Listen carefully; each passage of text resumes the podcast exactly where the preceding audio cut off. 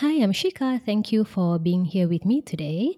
Today, we're going to talk about imposter syndrome, and this is motivated by an email I received from one of my subscribers recently. So, she was a new coach at that time, and what she did, or rather, what she emailed me was that she said, I feel imposter syndrome whenever I compare my work with yours. She was telling me that she felt imposter syndrome when she compared her work with mine. So that it was that was quite unfair on her because well, at that time, I have um, I've had five years of counseling experience. I've been working with companies in public relations for a long time. I've been doing copywriting for a long time as well. So she was comparing her the beginning of her coaching journey with me who has been in this who has been counseling and doing copywriting and all those things for years so that was quite i would say that was a little bit unkind on her so i had to stop her and tell her that comparing her beginning to someone else's middle is very it's not going to be very helpful on her at all. It's going to just make her feel even less confident and make her feel even worse about herself all right so that's what motivated me to create this podcast episode today.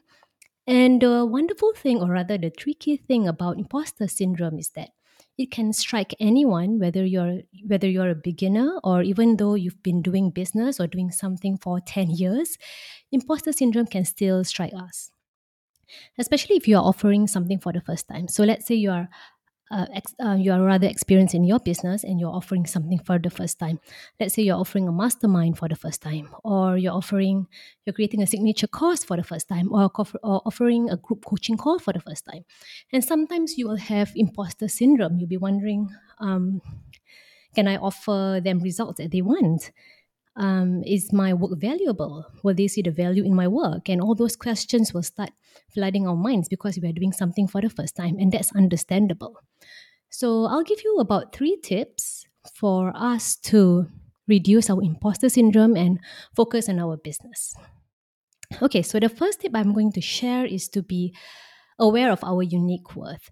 So, every one of us has our little spot in this world. So, you are born with your own set of circumstances, your own viewpoints, your own way of seeing things, your own perspective, your own brand of authenticity, and all that. And nobody else in the world has the same energy or the same um, circumstances or the same unique blend of circumstances and talents that you have. So it's good for us to focus on our unique strengths and our unique worth. So there is no one else like you or me in this world. All right. So that's why many people or many coaches out there encourage us to be authentic. And I know that being authentic is not always easy. Being vulnerable is not something that is very comfortable to do. So if you want to start being authentic, what we can do is maybe do it one step at a time. Start being uh, show a bit of a vulnerable vulnerability to your audience, just a little bit at a time. And then once you get comfortable with yourself, who knows? Maybe you'll be you'll be able to be 100% authentic with your audience. That would be that will be quite nice although that would be very that would require a lot of courage i would say. And yeah so i digress digress a little bit. So yeah unique uh, your point number one is to be focusing on your unique worth and to realize that you have your own unique spot in this world. And you have your own unique sets of talents and all that which you can offer and contribute to this world. And it's good for us to focus on serving our audience and serving our community instead of putting all our focus on ourselves. So whenever you create a piece of content maybe a blog post or a podcast episode or a video or anything like that focus on serving your audience first and foremost. Think about how you can make this helpful for them think about how you can change their lives with the little information that you're going to share. And always um, have your audience in your mind firsthand when you're creating content. So that will help you to reduce imposter syndrome a little bit because you re- you're taking the spotlight away from you and you're focusing on your audience. That is one way i create content and i think that is that allows me to be a bit more vulnerable in my um, email sometimes in my blog posts sometimes all right. So if you are, um, if you have not subscribed to my email list yet, and get, and if you want to get motivational emails from me, you can go to the show notes and subscribe if you want to. All right. So tip number two is to have a growth mindset. So having a growth mindset means being aware that if we, if we are offering something for the first time, we are going to chances are we are going to flop right our first give our first video is going to suck our first podcast episode is not going to be perfect um, our first uh, what else? Our first blog post is probably not going to be very structured not not going to be very seo friendly either you know? So it's not going to be perfect. The first piece of work we are putting out there is not going to be perfect. So we are we are going to have a growth mindset about this and realize that every mistake is an opportunity for us to learn. So when you try something new and it flops, well, okay, that's all right. That means you can approach it in a different way, or maybe you offer something else. And I know coaches, seven figure coaches actually, who revealed that when they sometimes when they uh, launch something for the first time, nobody nobody bought it.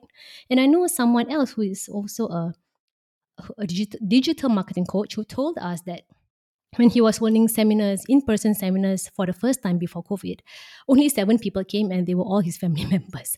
But now he's a seven figure um, coach right now. Yeah. So you can see that everybody starts from zero and having a growth mindset is really important. So it's not about giving up immediately when you don't see results. When you don't see the results that you want, that means we need some tweaking. Maybe we need to have a different approach, a different way of doing things. And one way to get ideas about this is to focus or rather to study the people that you admire in your industry. So if you are a coach, I'm talking mostly to coaches, I believe. So if you are a coach or an entrepreneur, um, study the work of those other coaches or entrepreneurs that you admire. Look at how they write their emails, look at how they structure their podcast episodes and things like that. So those will give you some ideas about how you can do your work and minimize imposter syndrome. Tip number three is to stop comparing yourself with other people. I know this is incredibly hard with Instagram and TikTok and all, all those social media platforms. But yes, we have to stop comparing ourselves with other people. As I mentioned earlier, we all have our own unique talents and unique perspectives and unique uh, unique um, gifts that we can offer to the world. So, so it's not fair to compare ourselves with other people. Sometimes when we purchase a course or when we, when we follow a, um, a coach's approach, you might realize that what works for her may not work for you. Right? Even though you may have paid, I don't know, three thousand dollars for a for a course or something like that, you might realize that after implementing some of the strategies, what works for her or him may not work for you. So that's the thing about um, staying true to your own voice. So when you okay i've lost my train of thought. Okay yes stop comparing yourself with other people. Yes that's what i'm trying to say. So yes um you there is no one perfect way to create a business or to run a business. People run it in many different combinations if you realize um, for me personally, I love writing emails. I love writing blog posts, and I'm just starting to get consistent. Starting is the keyword here on my podcast.